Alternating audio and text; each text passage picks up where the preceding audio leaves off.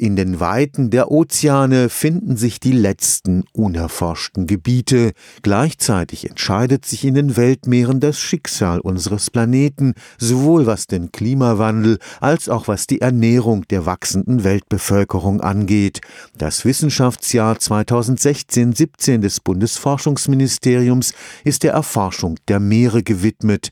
In der Karlsruher Innenstadt startete dazu gestern die Aktion Schaufenster Ozean. Wer gestern Abend in Karlsruhe in der Nähe des Kronenplatzes unterwegs war, konnte etwas erleben, was so gar nicht zu Weihnachtsmarkt und Geschenkeshopping passte bunte Papageienfische und Seerochen überlebensgroß in einem Schaufenster, fast so, als wäre man plötzlich abgetaucht. Wir nutzen das Schaufenster, um direkt mit einem speziellen Beamer dran zu projizieren. Das ist relativ hell und klar, das Bild. Dadurch hat man den Eindruck, direkt vor einem Aquarium zu stehen. Der Kommunikationsdesigner Chris Batschek hat das visuelle Konzept für die Aktion Schaufenster Ozean entwickelt.